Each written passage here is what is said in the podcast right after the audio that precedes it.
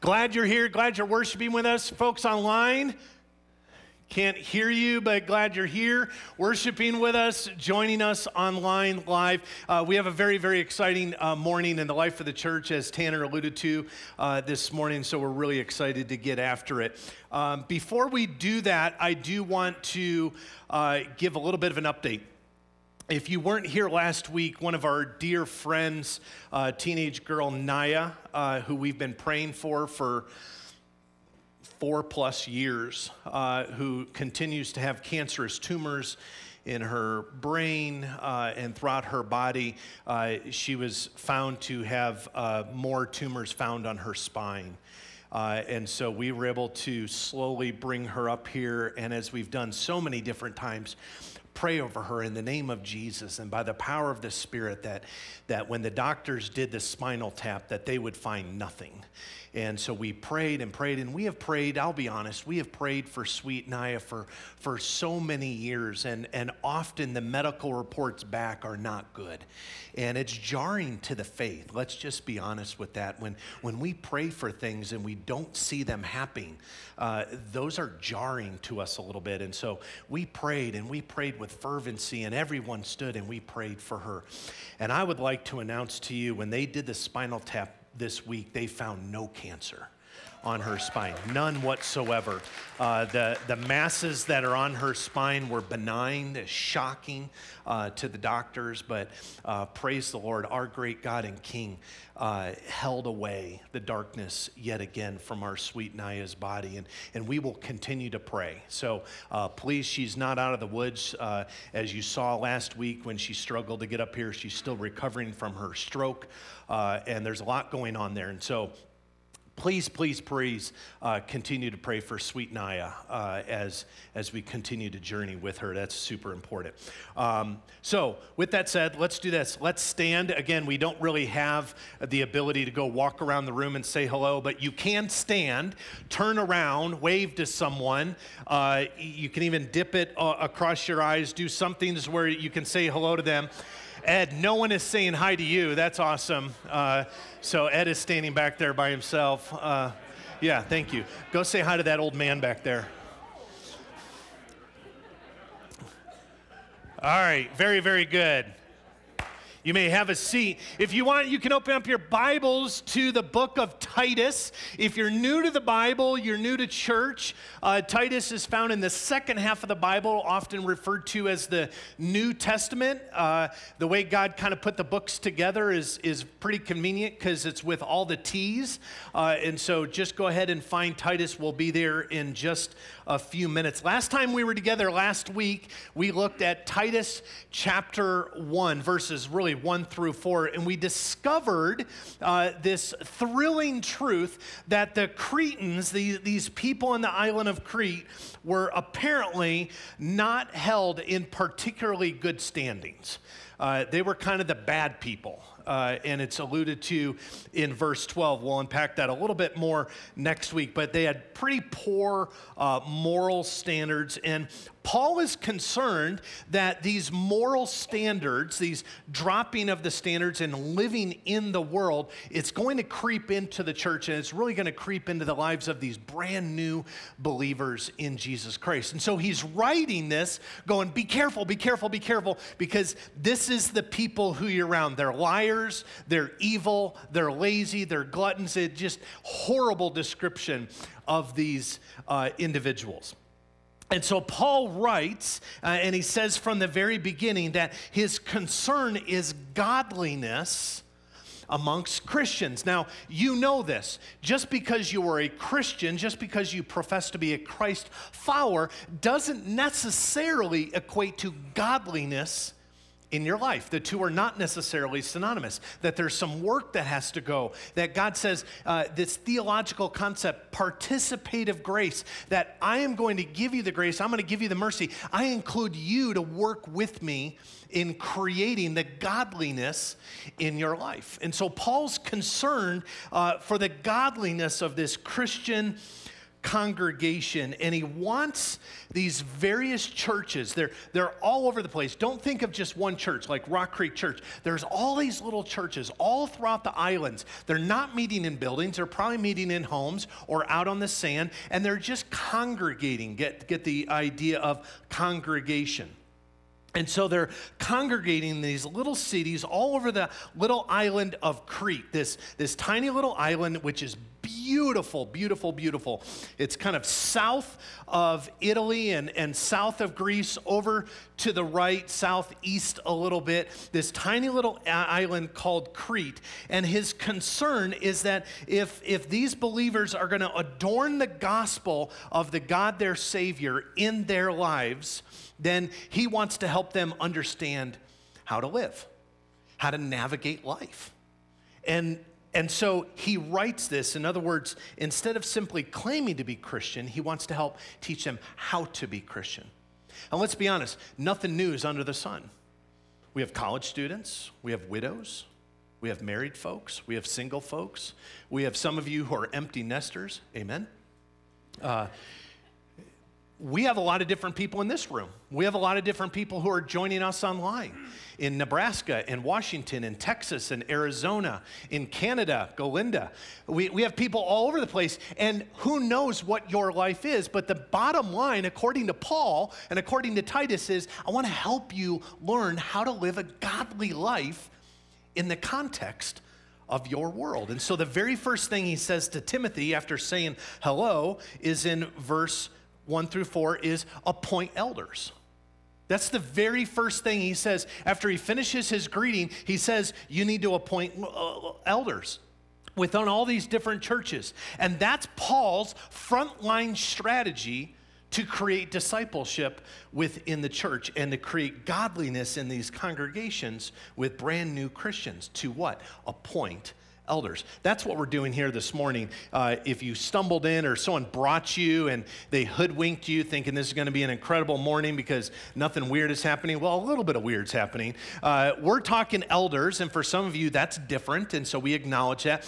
We're also appointing a new elder to our elder board, and so I, uh, in fear of making him turn red, this is Steve over here. Steve, wave your hand. So uh, we're going to be voting on Steve. Now, this is really important. If you have any problems with Steve, issues on how he dresses, issues on how he lives his life, you have about 30 minutes to go confront him uh, before we vote. So he's right up here, he's not hiding, he's sitting right there. So you can uh, go do that. And his beautiful bride, Susie, it is her birthday today. Yes, so happy, happy birthday. We've uh, got some fun things planned for them. So the question is what are elders for? Uh, if you've been a part of a church, you may have heard of elders or you hear of this mystical elder board that meets behind the curtain like the Wizard of Oz, and you don't have a clue what they do, but they are in existence. Well, why Paul would say, first off, without even pausing to thank God, is, is he said in these letters, Timothy, appoint elders because elders are for here, here are points if you're into writing notes they are for discipleship and because those elders are to give leadership and direction, and they are to oversee the doctrine. Those are the three that we're going to unpack this morning as we jump into this very, very important passage in the book of Titus. So, if you would, out of reverence and respect for the Word of God, would you please stand and I will read Titus chapter 1, verses 5 through 9. Here's what Paul says. I'm reading out of the New Living Translation. It's on the screen, it's also on your screens at home, so you can follow along there. Here's what Paul says I left you on the island of Crete so that you could complete our work there and appoint elders in each town that I instructed you. An elder must live a blameless life, or your version might say, above reproach. He must be faithful to his wife and his children must be believers who don't have a reputation for being wild and rebellious. A church leader is a manager of God's household, so he must live a blameless or above reproach life. He must not be arrogant or quick tempered. He must not be a heavy drinker, violent, or dishonest with money. Rather, he must enjoy having guests in his home, and he must love what is good.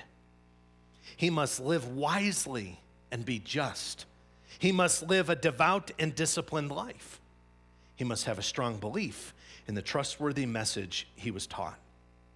Then he will be able to encourage others with wholesome teaching and show those who oppose it where they are wrong. That is the word of the Lord for us this morning. You may have a seat. So, we got a lot going on in this passage.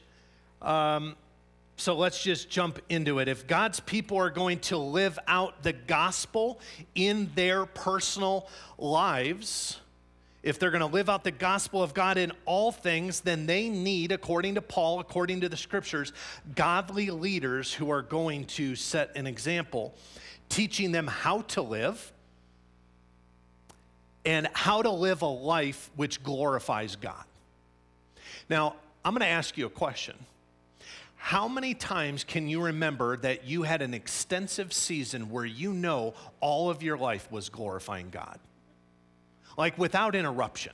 It was just day after day, and you're like, man, this is like, this has become crazy. I'm like 180 days in of just glorifying God. No, no sin, just glorifying God, just left and right. Probably not. Probably you had a bad moment, you had a bad hour, you had a bad professor, you had a bad coworker, you had a bad boss, you had a bad kid uh, that brought out the worst in you. There's a bar for elders, and it's really, really high. And it's because God cares deeply for this, his church. He cares deeply for you. He cares deeply for what you're going through and, and the struggles that you face. He cares, he cares, he cares. And that's why Paul doesn't even pause to say thank you, but he dives right into the business of the letter. There's no small talk, there's no kind of getting to know you. He dives right in to the business. He's concerned for these Cretan Christians to grow in grace, to be discipled, and to become more mature in their faith. And really, if we if we boil it down, is he wants these elders to help Christians avoid the worldliness that's constantly pulling at them. Because you and I know this. The world is constantly pulling at us. And it's not always evil. It's distractions. And so these elders have a job to do at the very beginning of Titus. It's interesting that that's the model, that the elder is, is viewed so highly as the governing uh, body of the church. And just so you know how we operate here at Rock Creek Church is uh, we have pastors and, and we have congregation members and all of us, including those of us who are on the pastoral staff, we submit to the elder board. The elders are the highest governing body of our church. Now, we can get into lording over and, and, and hammering, having a strong hammer over people, but nevertheless, the elders have the conch. They are in charge. They are the ones who lead. Now, we're going to get into exactly what that means and what it doesn't mean. But nevertheless, that's our starting point. The three points we're looking at again discipleship, leadership, and doctrine. So, first, what are elders for? Elders are for discipleship. This is what elders are for. First and foremost, beyond anything else, they are for discipleship. Look at verse 5. I left you on the island of Crete so that you can complete our work there and appoint elders in each town as I instructed you. Well, what's the work that was left? The work that was left was discipleship these churches are being started and people are being drawn into the books of the Bible to understand what it is that the scriptures say. And so the elders are to, to continue that work, to continue the, the discipleship.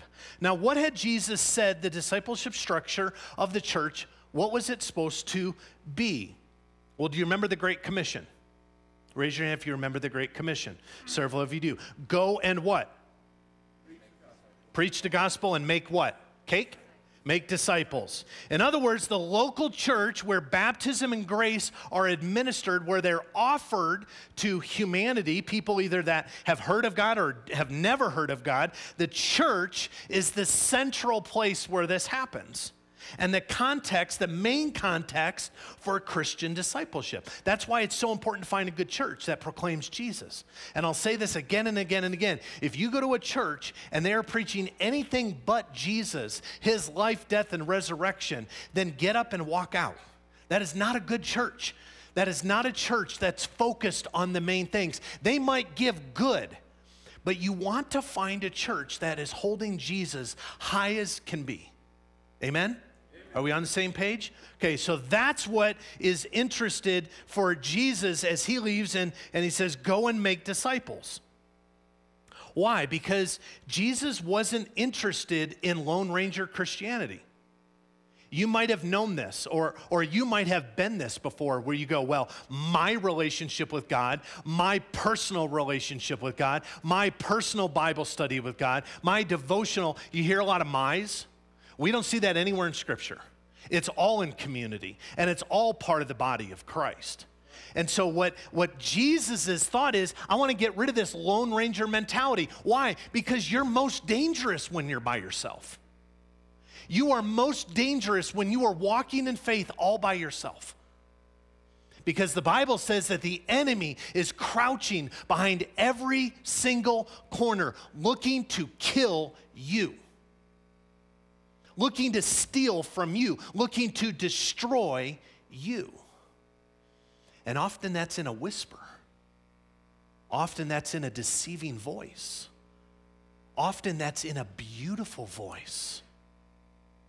We read about that in Revelation with the Antichrist. He's going to look beautiful. He's going to sound great. And we'll get into that a little bit with doctrine, but the reality is when we're by ourselves, we're in the most susceptible place we could ever be. And so, Paul, out of the promptings of Jesus and through the power of the Holy Spirit, he wants these new Christians in Crete to be a part of community, to go through the highs and lows together. Uh, we have buried people here. We're getting ready to marry. Will and Hannah are in here somewhere. Yeah, there they are incredible people. Point to Will. There's Will. We got Tanner and Amy are about to get hitched. Uh, can we say hitched? Is that politically correct anymore? Fair enough. Hitched it is. So they're about to get married. We got babies coming in the right order there.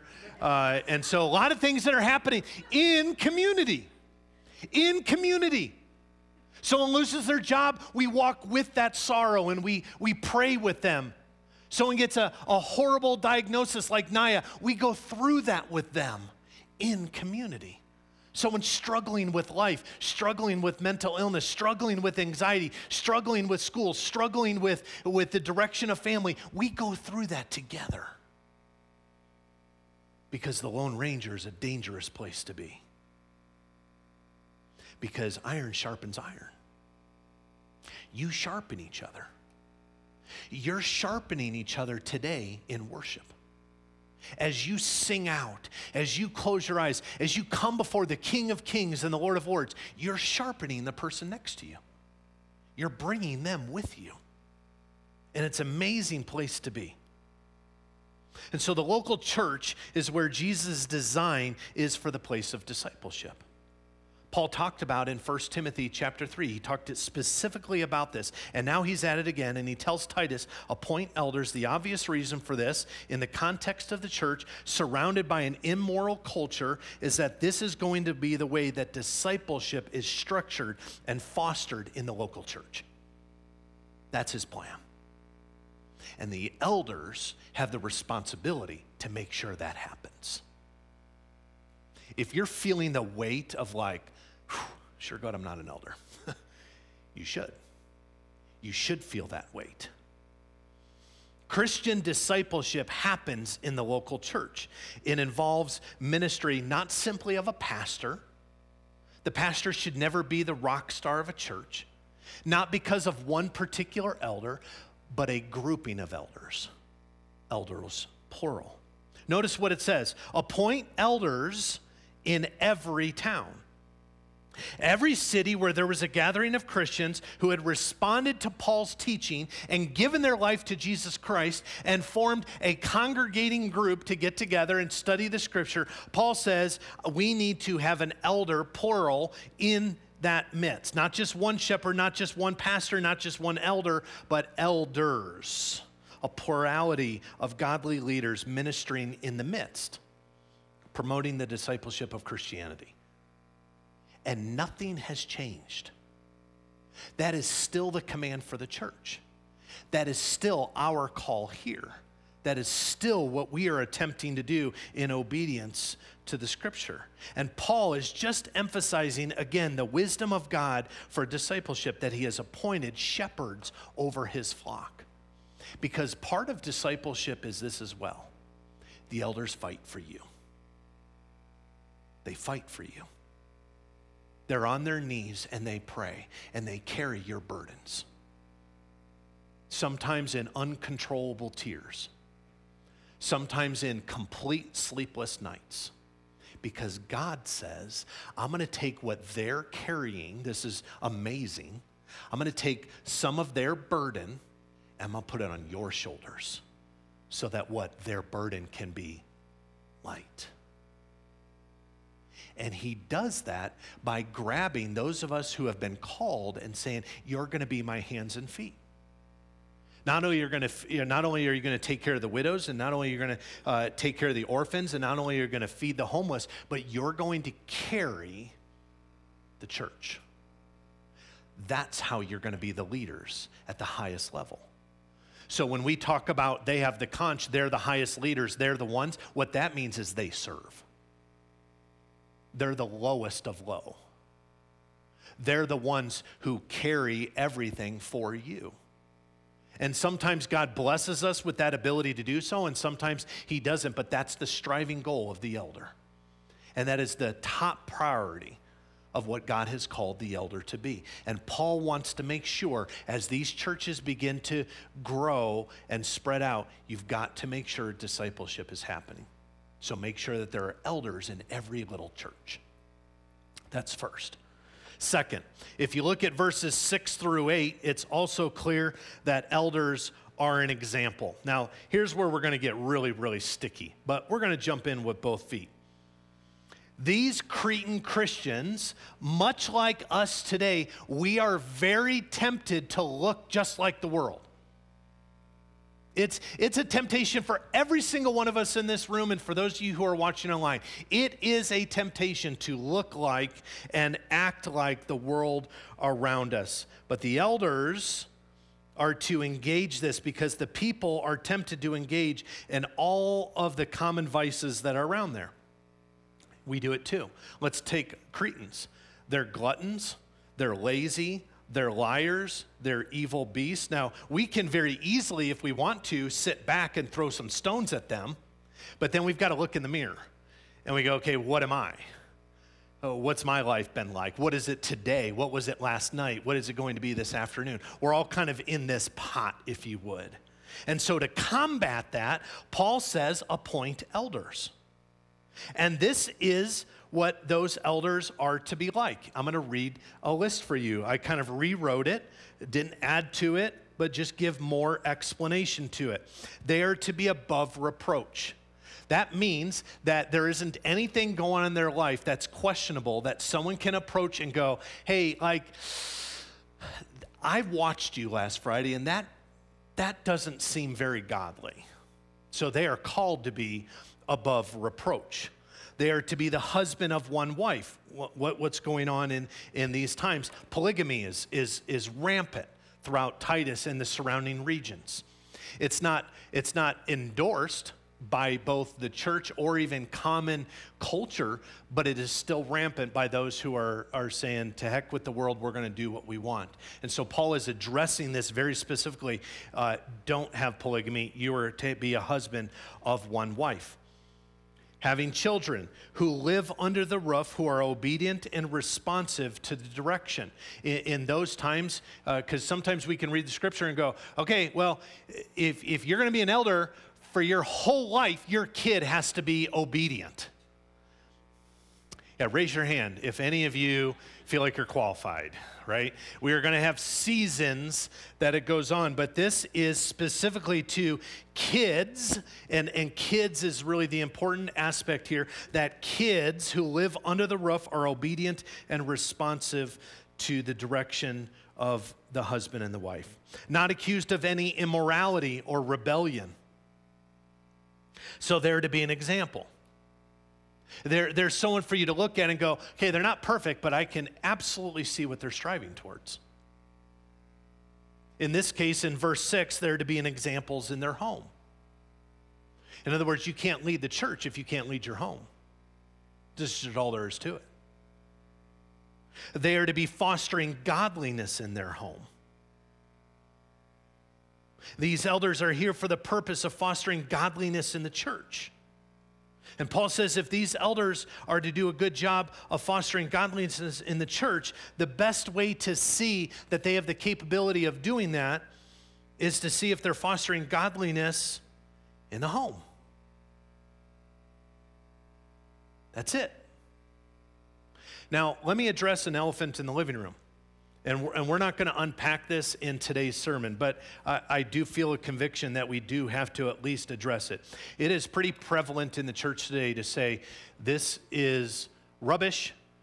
Sh- we should remove all the men factor in this, and we should put in men and female. Maybe you've heard that discussion. I, to, to be completely frank and fair, I've been on both sides of it. Truly. And I've defended both sides. Feel like I've got a multiple personality disorder. I've defended it to the death on both sides.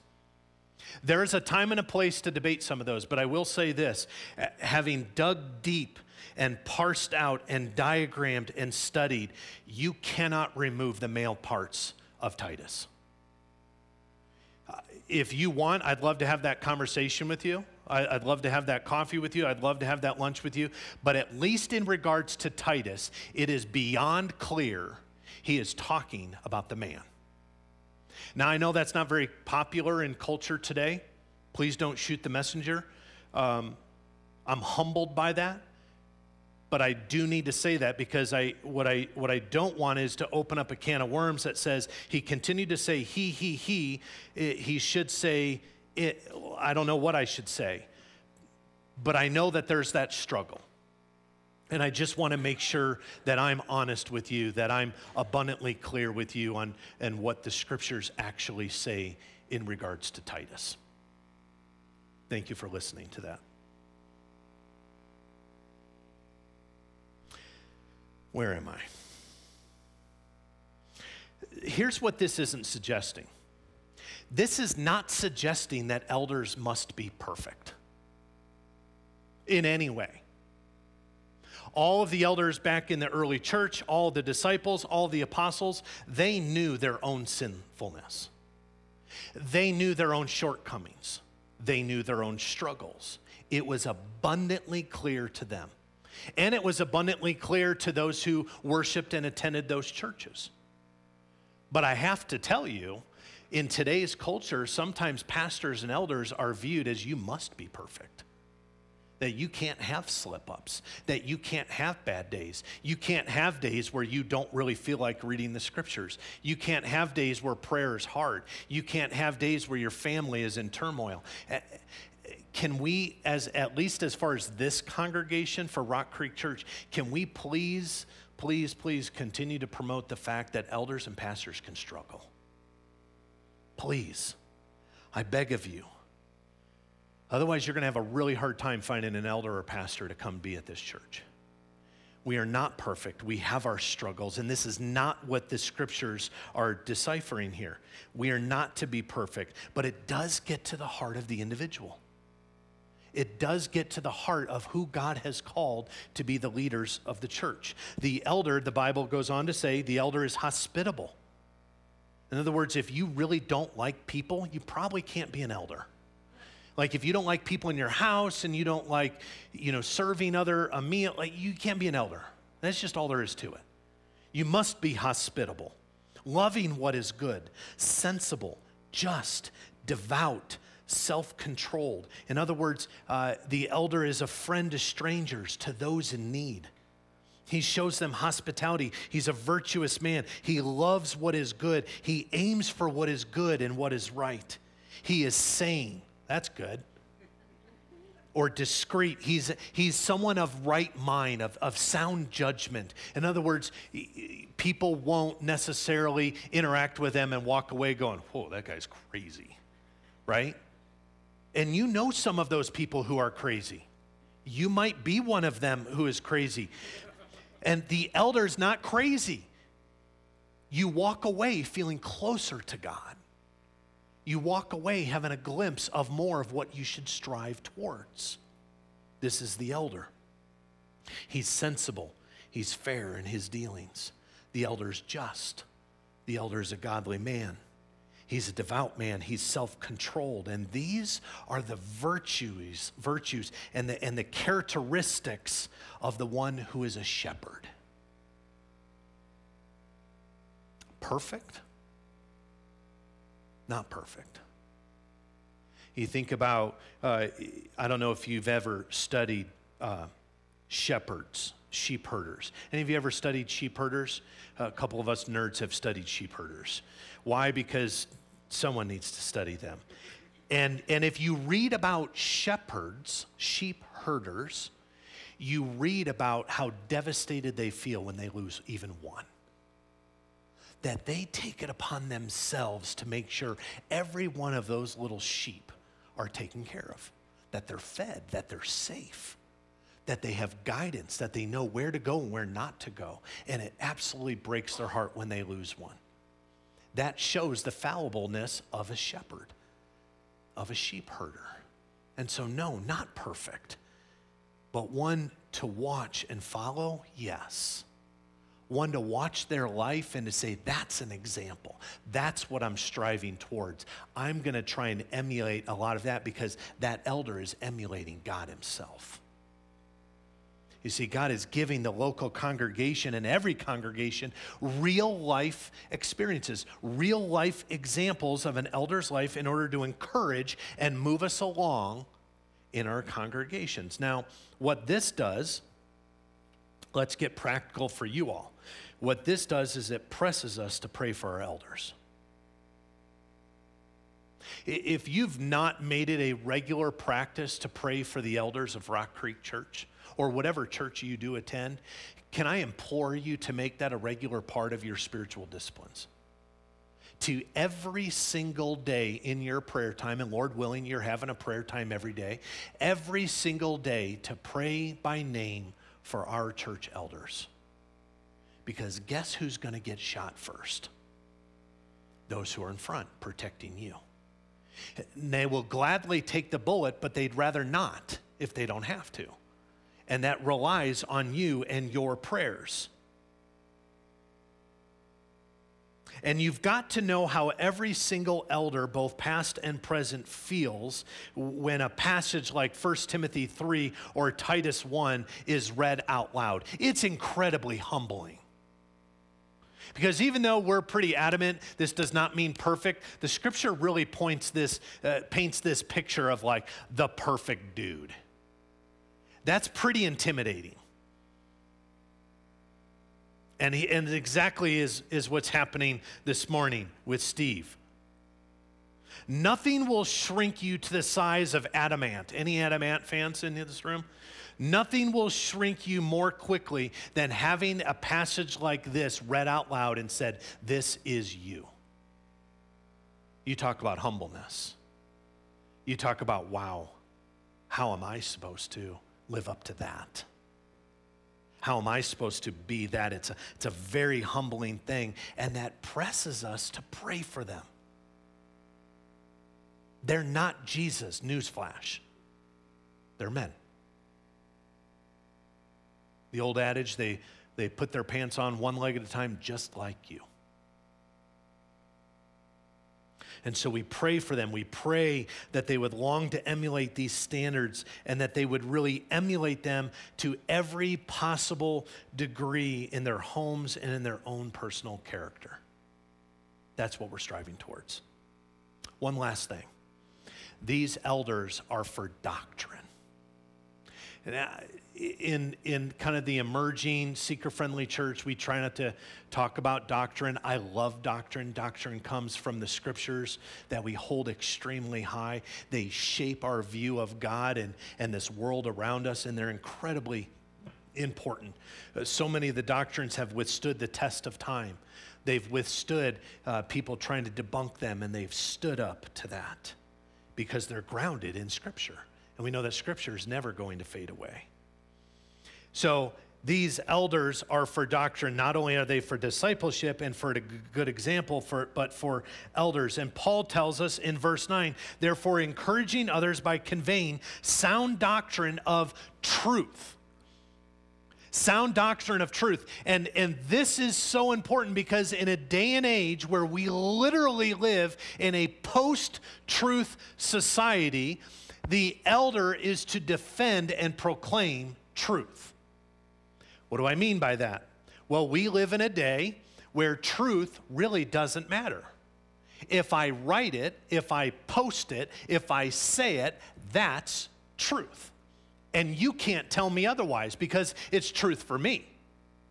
And that is happening faster than my words can explain to you. It's happening in the church, it's happening in government, it's happening in the university, it's happening in the home, it's happening in neighborhoods and in friendships. Truth is disintegrating before our eyes.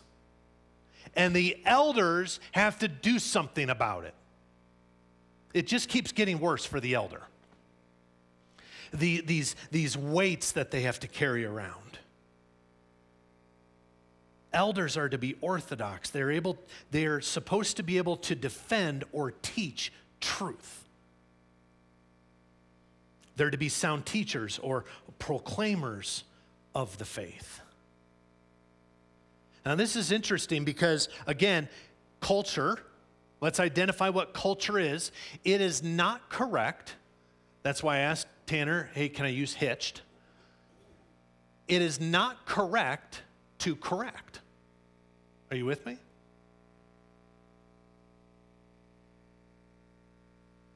It is certainly not allowed for the Christian to correct.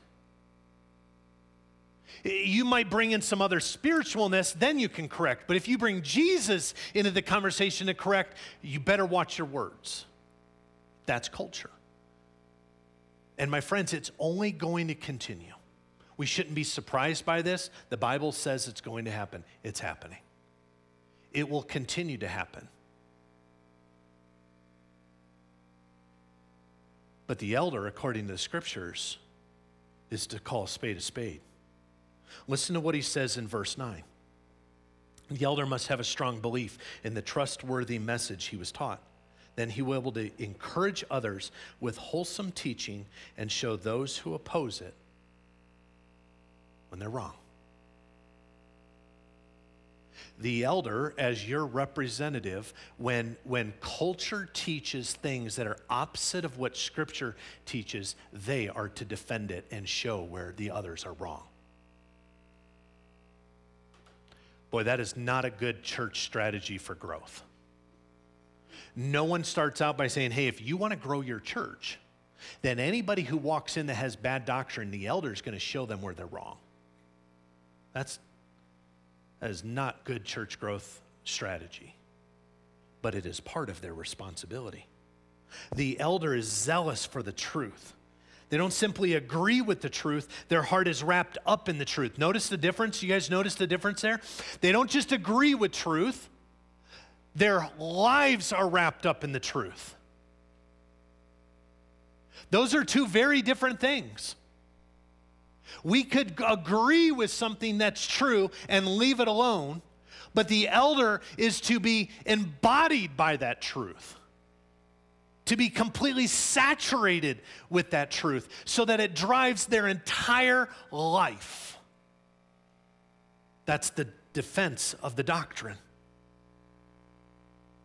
the elder is able to exhort sound doctrine.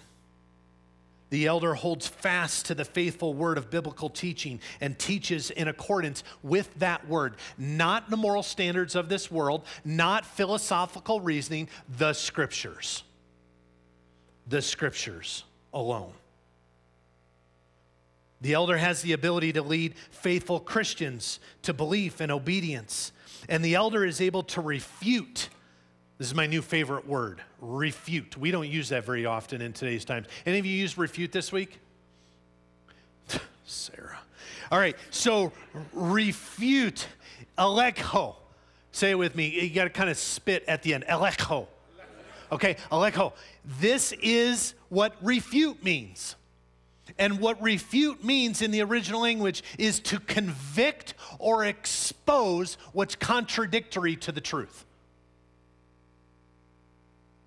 You're a whistleblower on what is wrong. The elder is able to defend the faith for the sake of the new believer and for the church body. So Paul says, hey, listen, Titus I know, I know I gave you a bum rap here. I, I could have picked anybody to go to Crete. They're psycho there. But I need you to go there, clean up the mess, get the church moving in the right direction. And the way you're going to do that is you need to appoint elders in every city, wherever there's a congregation. And those elders are going to be for discipleship. They're going to be an example for people to follow, and they're going to defend doctrine. They're going to love people. And because they love people, they're going to want to see them grow. They're going to be hospitable, which means they're going to be nice. And they're going to be kind to people. They're going to display virtue. They're going to love what is good. They're going to do the opposite. You read this if you want to know where's our society ah, society today, go to Isaiah chapter 5 and it will say, "Behold and beware when your culture gets to the point where they call evil good and good evil." Friends, we're heading there on a super fast car. And so that's the elder. Now, if that's what elders are for, we've got some new things to pray for. To pray for what the elders are to be, that God has called them to be, to, to realize how vital they are to the health of the spiritual experience of this congregation. Because here's the absolute truth this church will only rise to the spiritual heights of the spiritual height of our elder board. Their own personal walk with God, their walk with God together as a board, as the leaders, as the ones who carry that flag moving forward, we will only, as a church, not saying individuals, but collectively as a church, we will only go to the depths that they're leading us.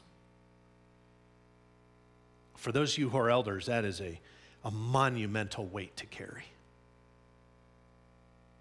but it's within the very design of Christ's own appointment for shepherds over his church to serve as under shepherds, his caretakers, if you would, over his bride while he's gone, to foster growth in grace with his people.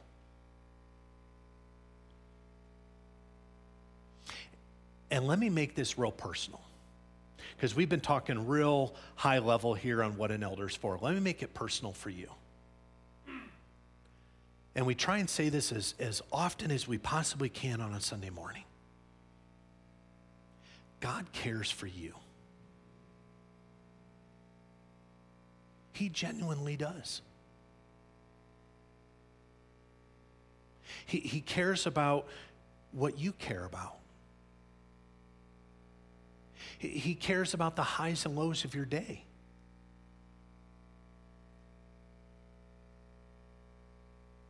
There are those who are on uh, here or, or watching online that were molested as kids. He cares. It breaks his heart. There are those of you who have endured hor- horrible divorces and you still have remnants of being broken, He cares for that. He cares so deeply for that. There are those of you who are 19, 20, 21, 52, trying to figure out what you're going to do with your life. He cares. He cares. Uh, There are those of you who are gripped and, and held in bondage by depression or anxiety or struggle every single day of your life. And you look to the sky and you go, Why, Lord? Where are you? He cares. There are those of you who, who hear all the, the pushing and pullings of the world, and, and well, my professor told me this, and my neighbor told me this, and a friend told me this, and I, I don't even really know what to believe. Maybe Jesus doesn't even exist, and, and you're tossed and, and pulled by the waves of the sea, and you're confused, and, and you need to know sound doctrine. He cares. He cares for you, He cares that you're getting married. Some of you are widows in this room and, and you long for your husband or your wife and they're not here and it breaks your heart. He cares. You've lost loved ones, you've lost kids way too soon. He cares.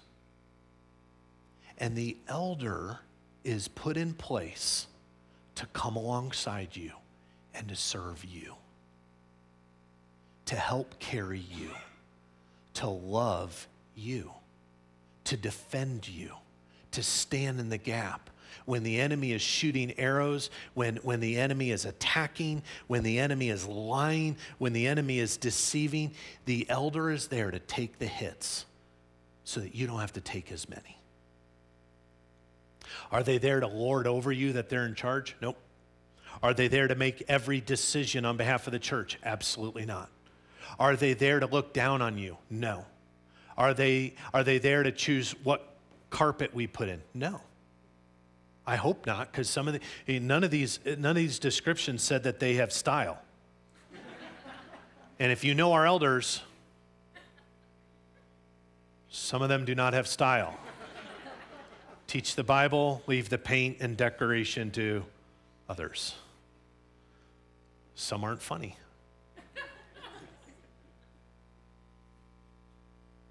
We all have our gifts. And we all have a job. The, bo- the, the body described in Scripture says every single one of you play a part in the body of Christ. They play a role. Does that make sense? They don't go to Mimi and say, ah, Can you, uh, don't really like the coffee. Can you make sure we get black velvet next week? No. She can tell them to go pound sand. That's not their job. Their job is to disciple, to live a life of an example, and to protect and defend sound doctrine. And they do that with all the humbleness they can muster within themselves, knowing very clearly when they look in the mirror who is looking back at them. And it is an honor and a privilege to serve in that way. And this is why Titus says, hey, I know I gave you a handful to go help these churches get elders fast and let them do these things. That's Titus. So it's going to be an incredible book as we continue to navigate through it, as we continue, continue to unpack it every single week. Uh, they're not always as heavy as this. Uh, there's really some fun and funny things going on uh, in the book. So those things are coming. But uh, we have an opportunity this morning. And just so you know, we didn't necessarily plan Titus to work in conjunction with Steve, either being received or rejected, but nevertheless, it is what it is. Um, and so, most of you, almost every single one of you, have received uh, an email talking about uh, Steve, his credentials. Um, they stand on their own on who he is. Uh, and so, we are about to uh, a firm vote on Steve as the new elder of Rock Creek Church. So I'm actually going to excuse, and if Dan, you can go with him, uh, I'm going to excuse uh, Steve and Susie right through that door. Um, there's some super soakers pointed right at it. So when you open it, um, let the birthday girl go first. so Steve and Susie are going to go over there. Uh, we're going to shut the door and, and talk about them. Um, so, uh, Josh, someone has ballots uh, around here. We, we, we have a couple of different things, um, and you can come tune your guitar during this if you want. Um, so we have a couple of different things. We have this, this vote for all of you, and here's how we kind of roll here at, at Rock Creek Church. We are still, this is one of the things that Steve's going to help us with, we are still navigating what does membership look like at this church. Um, and so here's what we're going to say in regards to this vote. If you think you're a member, if this is your home church, you get to vote. If, if you're like, this is not really my home church, I, I don't even know what I'm doing here, um, then hold off on that vote. Uh, this isn't Chicago, so don't stack the ballot box by voting multiple times. Uh, vote often. Um, so just vote once. We'll go around and collect that. Hopefully, you guys can share pens. I'm sure every pen and pencil here is, is COVID disinfected. Um, so do that. Those are going around. And then I'm going to invite Grant up. Uh, tech guys, if we could turn on H. Man, Kyle's on the spot. Uh, this is Grant. He's one of our elders. He does all of these perfectly. Um, wow. So that is crazy talk. All right. So what am I supposed to do now? I'll talk about what we're going to do next. Yeah. Okay. Um, so first of all, I want to thank you guys so much for um, taking the time today to, to pray about this and to uh, reflect on on the scripture, but also um, this role. Um, I've been doing this a few times, and it's uh, it's weighty, but it's awesome. Uh, working with these guys is, is outstanding, and and I would encourage if for you guys that want to pursue this or, or feel like you may be called, just talk to us about it because um, it's a it's a great way to serve, and it's um, it's humbling, and there's a lot of stuff you go through, but there's a lot of joy, and there's a lot of really cool things uh, to, that you get to experience. Talking about things to experience, um, I want to transition a little bit, give you a little bit of an update on kind of where we are with the facility and kind of where we are with uh, just a, a, variety of things that are going to happen. We're going to go more detail at, at pretty soon, but in the last week or so, we've signed a new, uh, a new agreement to re-engage in the refinance aspect. So as you guys know, our plan is to build a new 4,000 square foot sanctuary, really, on the east side of this building. And that's going to take some money. And so, um, as you guys, what, what's been crazy is when COVID started, we put the brakes on just all things spending, and we just weren't sure. But God has been insanely faithful, and uh, it's been incredible. We're in a we're in a better position now than we were to start to even start this process. It's crazy. Um, God is obviously doing something. So what we're doing is this: we're starting to refinance. It's going to refinance this building and then the new building. In the in the meantime, we're also going to be starting the process to do a new front. You know, we we put the building the door here. and We're going to put the new front facility, the front door there. So there's going to be a lot of stuff going on. But one of the things that just to give you a status update, we started the process to start the refinance again, and so that should be the whole goal is to close the refinance in May, and then all the contracts will start, and we'll start ordering steel and all that kind of stuff. And so I'm not, don't write this in pen, maybe pencil, but I'm got, I'm praying that we can get this done uh, before the end of this calendar year with, with the new building. That's my goal, so don't. Hold them to that. Yeah. Probably shouldn't have said that, but, but that's my goal. Um, we'll see what God's goal is. Uh, uh, we've been on the same page, I think. But anyway, so um, that's what's going on. We're going to have a lot more detail, pictures and diagrams, all that kind of stuff uh, coming up. But um, pray for that. Uh, pray for that continue to be faithful with your resources. Um, that, you guys have, it's been cr- incredible what's gone on and, uh, and puts us in a great position.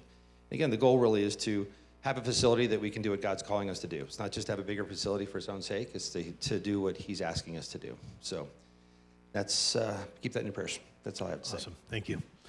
So, um, so I want you to picture this room, uh, and we're, if you've got your ballot ready, just kind of like do a half-hearted hand raise there.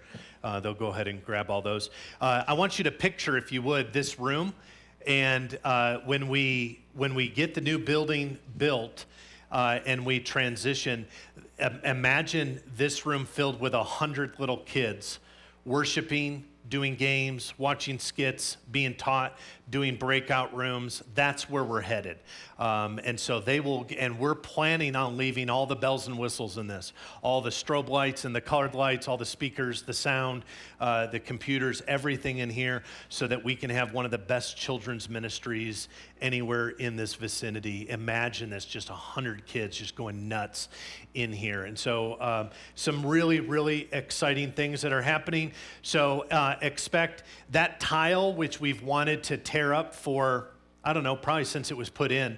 Um, be, for a lot of different reasons. One, if it gets slick, the amount of people that have hit their elbows and heads on that tile, it's not very safe. So we're going to be tearing that out uh, here um, soon. I don't know that we'll necessarily have carpet immediately to go over this. John McGovern, if you're watching this, sorry. Uh, I'll call you, I'll let you know. Um, it's not going to happen immediately here in the next few days, but very, very soon, uh, the same crew that put in our new door and our new wall is going to come in. They're going to jackhammer that whole thing up, uh, prep it so then we can put carpet squares. Uh, the, where the welcome sign is, where they're lit, where you all got coffee and tea, that's where Grant was alluding to, the new, uh, it's going to be a four door entrance with a huge overhang uh, there and pavement out front with benches and such. Uh, and so there's going to be a lot of construction uh, starting here shortly, a lot of caution tape, a lot of dust. Uh, I'm just asking now, please excuse our dust, please excuse the construction, all of those kind of things. we'd really, really appreciate your patience. with that, we do have children's ministry is now up and running because we we have the three rooms to facilitate that and still have the lobby space for those who, what's lobby people? Um, that, that want to enjoy that experience in there. Uh, the result is we need more childcare workers. So uh, the Pope has uh, and if you're new here, we don't have the real Pope here. His name's Mark Popenhagen. We call him the Pope. We're not that cool of a church to have a Pope doing children's ministry. Nevertheless, uh, he has exhausted a lot of his normal, usual suspects. Uh, and so if you are interested in helping us with uh, nursery, which is birth to pre K ish, uh, and then our little Tykes room in here uh, is kindergarten through third grade. And then the new room is uh, fourth grade through sixth, seventh grade ish. So if you have an interest in being involved in that in any way, whether that's once a month, twice a month, four week, four weeks out of the month, whatever it might be, uh, please come let us know so we can get you background checked, get you in the pipe to, uh, to be able to be serving in that regard. All right. So we have uh, a unanimous uh, decision to, uh, to affirm the call that we have extended to Steve and Susie Schumacher. Uh, you have affirmed that. They have received that call uh, humbly and willingly. So are they still in here? Should we just leave them in there? Can you get them? When they come in, if you would please stand with me and let's give them a round of applause and welcome them Rock Creek style. We'll pray, we'll commission them, and, and then we're going to sing happy birthday. If you're not good at singing, don't. This is different than worship. God loves to hear your voice, but happy birthday is something else. All right, would you please welcome our new elder, Steve Schumacher? Come on up.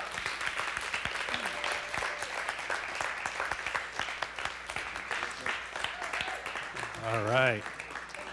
Outstanding. Kyle, if you could turn this on as well. And then I'm going to invite, um, we, we didn't plan this too well, but if you're a past elder, present elder, if you would join us up on stage. Uh, also, past staff, Mark, if you would come up here. Mark was on staff for many, many, many years, about 30 years he was on staff. Look super young. I'm going to hand that to you. So, uh, I didn't tell you to prepare anything. You can take your mask off while we're up here if you want, or if you want to be an example uh, as an elder, you can put it on.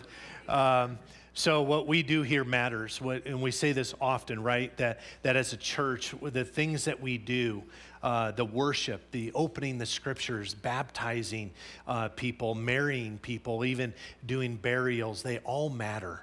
And, and when we appoint a, a new leader uh, to join our leadership team of the life of this church, it matters because it means God is doing something, even if it's just protecting and loving you. Uh, great, great things are happening. So um, I know you're humbled, I know you're honored, and so um, the, the floor is yours before we commission and pray for you. So um, Give us a word, my brother. Thanks. Yeah, I, I talk for a living, but I, this is rather, it's hard to talk. Uh, thank you so much. We know that we still need to really get to know a lot of you. This COVID thing's kind of been weird. We feel like church bandits. We come in with our little masks on and leave.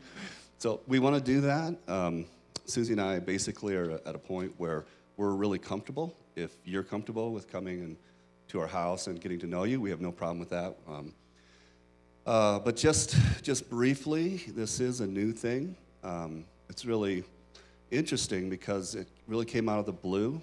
Um, I was working with some uh, uh college students in the fall, and I was uh, in mentoring them say, well, what do you think God wants to do with the next step in your life? And they, you know, we talk about that. And suddenly I was like, well, I think maybe God wants me to be more involved in the church. Uh, and I'm open to that. And I was talking to Susie about it. And then about a week later, I got a call from Dan saying, Would you be willing? So, you know, we just feel that God's in this. We're really trusting uh, the church's leadership in this regard. We know that there's just many, many of you that are probably more deserving and would be more capable of doing this, but we're just trusting, going to walk through these doors um, with confidence that God knows what He's doing. And the big thing right now is um, really want to, to listen a lot. We want to uh, ask good questions and uh, serve as best we can and do the things that need to be done and really do uh, want to serve everybody and get to know everybody. So. Good. You're good. all right. Well, uh, this is super exciting. So we're going to pray over the two of you. So if you all would would huddle around, uh, if you all would extend a hand. Uh, again, what we just talked about, right? They're they're walking into the enemy's lair. Uh, they're they're putting themselves on the line on your defense to defend doctrine, to set their lives as an example for you all, uh, to to be there uh, for you, uh, and to serve to do discipleship and to help you grow closer in your walk with Jesus a year from now than you are today. That's, that's the weight that they're going to carry and more uh, as they head into this uh, new venture. So, would you pray with me? Lord Jesus, this couple that stands before us, uh, they are humble servants of yours. You have brought them to this place. You have brought them to, to us here at Rock Creek Church uh, to serve, to serve, to serve to lay their lives down for another, to show that perfect love, to let their lives be an example, uh, to create discipleship and to care about and think about the church, and to defend the doctrine of the Holy Scriptures, to stand on the Word of God as your humble servants. And they join, Lord, they, they join uh, thousands of years of leaders in your bride, your church that have faithfully served and stood before danger, that have protected, that have given meals, that have anointed, that have prayed over, that have led trips, that have taught the scriptures, that have had one on one conversations and had people over to their house, that have loved, that have loved what is good and defended what is good and what is right. And they do that now on behalf of Rock Creek Church, on behalf of all of us they do that for us. And as the hands of past staff and, and uh, elders are resting on their shoulders, may they feel the weight of your hands resting on them. Would they know that they are embraced and loved by you, our loving God and Father? That you, Jesus, died on the cross to give them life, and that you knew beyond the foundations of this world that they would be standing here today to serve. And so please take their hearts and use them. Let there be a smooth on ramp. Would you keep the enemy far away? May, may his darts and his arrows and his lies and his deception be kept far away from them so they could be used by you to grow this church in depth and insight. This we pray in the name of Jesus Christ. Amen. Amen. Amen. Amen. All right, so stay up here. Uh, so uh, it is Susie's birthday. Uh, which we're super excited for. If you read the entire email, which I know one person did, but I don't know if anyone else did, she turns 25 today, uh, which is remarkable. Uh, and so we have some things uh, for you. And so Mark Arnett is going to lead us in a, uh, a round of happy birthday uh, to you because we love you your your family and we are so excited that you're here so mark we'll have you guys go in the middle this is both embarrassment and love which is how we roll here. So happy birthday to you. Mark